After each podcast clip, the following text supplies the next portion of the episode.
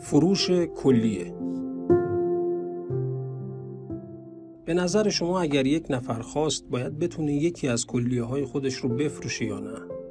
دو کلیه رو چطور؟ در بسیاری از کشورها خرید و فروش اعضای بدن به منظور پیوند ممنوع هست.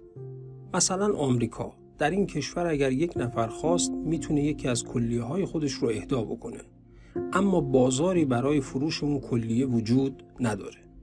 مخالفین این وضعیت در آمریکا استدلال می‌کنن که چنین قوانینی باید تغییر بکنه. اونها به این موضوع اشاره می‌کنن که هر ساله هزاران نفر در انتظار پیوند کلیه جان خودشون رو از دست میدن. بنابراین اگر یک بازاری برای عرضه کلیه وجود داشته باشه این مشکل رفع خواهد شد.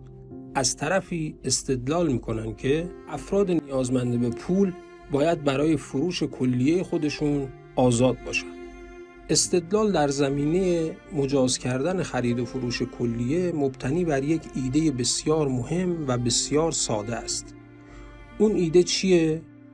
مالکیت انسان بر خیشتن. اگر من مالک بدن خودم هستم پس باید در فروش اجزای بدن خودم هم آزاد باشم. هر طور که دلم می‌خواد با بدن خودم رفتار کنم. به عبارت دیگه هسته مرکزی ایده مالکیت خصوصی بر یک کالا اینه که مالک اون هر طور که دلش می‌خواد با اون کالا رفتار کنه حالا اینجا اون کالا چیه؟ بدن انسان درسته که اگر بازار کلیه وجود داشته باشه زندگی خیلی از افراد نجات پیدا می‌کنه اما اگر بخواهیم صادق باشیم باید بگیم که اگر بپذیریم انسان مالک بدن خودش هست زندگی هایی که نجات پیدا می‌کنن نکته جانبیه در این استدلال. به عبارت دیگه اگر شما مالک بدن خودتون هستین حق دارین که هر طور که می‌خواین از بدن خودتون استفاده بکنین. چه برای نجات زندگی افراد بیمار چه به هر منظور دیگری. اما بذارید ببینیم در واقعیت این ایده چطوری ممکنه کار بکنه. چند تا مثال براتون بزنم. فرض کنید یک فردی در یک کشور در حال توسعه یا در یک کشور فقیر زندگی می‌کنه. وضعیت مالی خوبی نداره. از طرف دیگه افراد ثروتمند در کشورهای توسعه یافته دلایلی تصمیم می‌گیرن که کلیه اون رو به قیمت خوبی بخرن. مثلا به اون پیشنهاد ده هزار دلار به ازای یک کلیه رو بدن. اما این ثروتمندان این کلیه رو به منظور پیوند عضو نمی‌خوان بخرن. اونها فقط به این خاطر که یک بازاری برای کلیه وجود داره و توانایی مالی دارن تصمیم می‌گیرن این کلیه رو بخرن. به نظر شما در این شرایط باید بازار آزاد خرید و فروش کلیه وجود داشته باشه یا نه؟ یه مثال دیگه بزنم.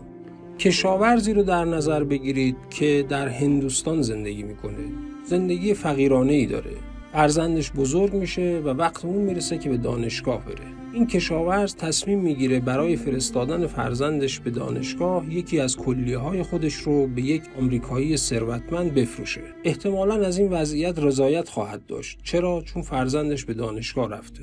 خب فرض کنید چند سال بعد فرزند دومش هم می‌خواد به دانشگاه بره. الان یک سوال مهم پیش میاد. آیا باید کلیه دوم خودش رو هم برای فرزند دومش بفروشه یا نه؟ اگر اینجا معتقد باشیم که این فرد مالک بدن خودش هست پس پاسخ مثبته. اما اگر مخالف با ایده مالکیت انسان بر بدن خودش باشیم پاسخ منفیه.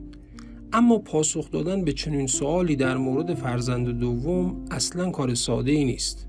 بذارید مثال سوم رو بزنم. چند سال پیش بیشتر از چند سال توی دهه 1990 یک زندانی توی کالیفرنیای آمریکا تصمیم می‌گیره کلیه خودش رو به دختر بیمارش اهدا کنه. این زندانی محکوم به حبس ابد بود و فقط یک کلیه داشت. اما مدیریت زندان با این تصمیم اون مخالفت کرد. در مقابل این زندانی استدلالش این بود که من محکوم به حبس ابدم و تا آخر عمرم در زندان خواهم بود و عمرم همینجا به پایان می‌رسه. پس می‌خوام زودتر بمیرم اما کلیم رو به دخترم اهدا کنم و جون اون رو نجات بدم.